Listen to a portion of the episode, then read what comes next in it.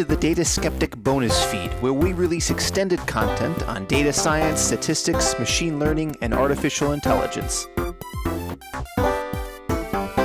3. The machines concerned in the game. The question which we put forward earlier will not be quite definite until we have specified what we mean by the word machine.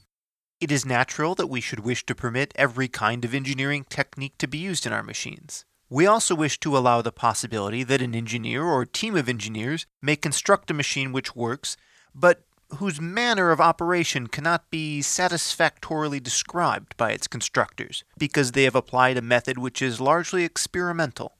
Finally, we wish to exclude from the machines men born in the usual manner. It is difficult to frame the definition so as to satisfy these three conditions.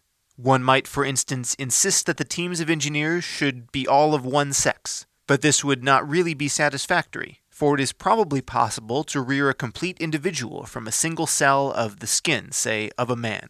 To do so would be a feat of biological technique deserving of the very highest praise, but we would not be inclined to regard it as a case of constructing a thinking machine. This prompts us to abandon the requirement that every kind of technique should be permitted. We are all the more ready to do so in view of the fact that the present interest in thinking machines has been aroused by a particular kind of machine, usually called an electronic computer or digital computer. Following this suggestion, we only permit digital computers to take part in our game. This restriction appears at first sight to be a very drastic one. I shall attempt to show that it is not so in reality. To do this necessitates a short account of the nature and properties of these computers. It may also be said that this identification of machines with digital computers, like our criterion for thinking, will only be unsatisfactory if, contrary to my belief, it turns out that the digital computers are unable to give a good showing in the game. There are already a number of digital computers in working order, and it may be asked, why not try the experiment straight away? It would be easy to satisfy the conditions of the game, a number of interrogators could be used, and statistics compiled to show how often the right identification was given. The short answer is that we are not asking whether all digital computers would do well in the game, nor whether the computers at present available would do well, but whether there are imaginable computers which would do well. But this is only the short answer. We shall see this question in a different light later.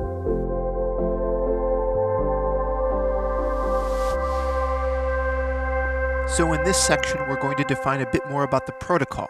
Most importantly, what do we actually mean by the word machine? This is why the core idea of a Turing machine, as Turing defined in another paper, or at least what he defined there was eventually named a Turing machine. That's why this concept is so important. I won't cover it here, but a Turing machine is a basic and totally general model of computation.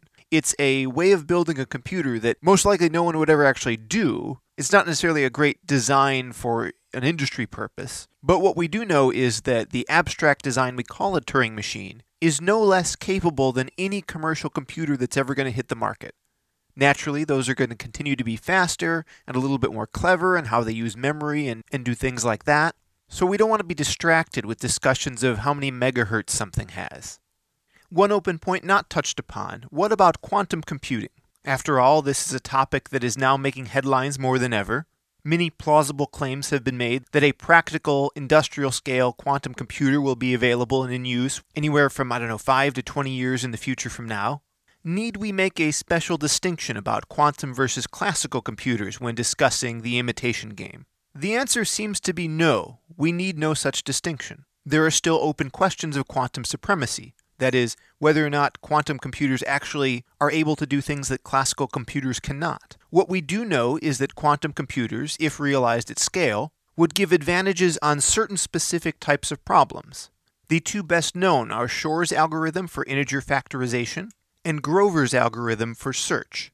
Both of these algorithms admit better runtimes on these problems than a classical computer possibly could. Other noteworthy algorithms, perhaps of interest to listeners, would include principal components analysis, the fast Fourier transformation, and the HHL machine learning algorithm. All of these are quite useful algorithms which give advantages on a quantum computer. And by advantages, I mean that their complexity is smaller, depending on the size of the problem, The quantum computer will scale better as the size of the problem grows, and you'll be able to find solutions significantly faster on a quantum computer than a classical one. But regardless, if the classical computing systems Turing was thinking about were, in his mind, capable of winning the imitation game, then we need not consider quantum computers in the first place.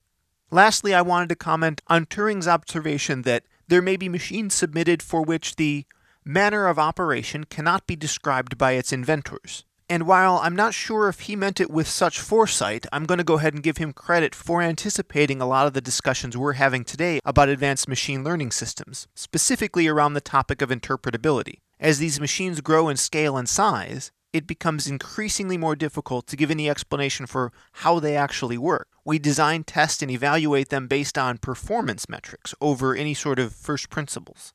I would point out that hiring a new person uh, in an entry level position and expecting to train them has an interesting analog here. They should not be expected to learn everything overnight. You may not be able to anticipate the manner in which they absorb the information, nor do you have any idea about the inner workings of their brain and how exactly chemically they're creating the memories that enable them to do the job you've hired them for. Yet, you make inquiries about their plans, you have weekly status meetings, performance reviews, this sort of thing. Your new entry level employee is not an interpretable agent.